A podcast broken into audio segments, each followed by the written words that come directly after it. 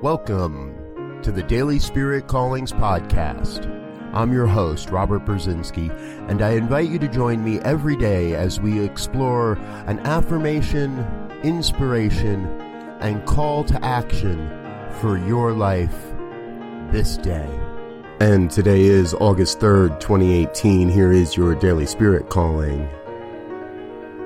Every moment of this day is part of a divine dance, bringing forth everything necessary for the next great adventure of my life.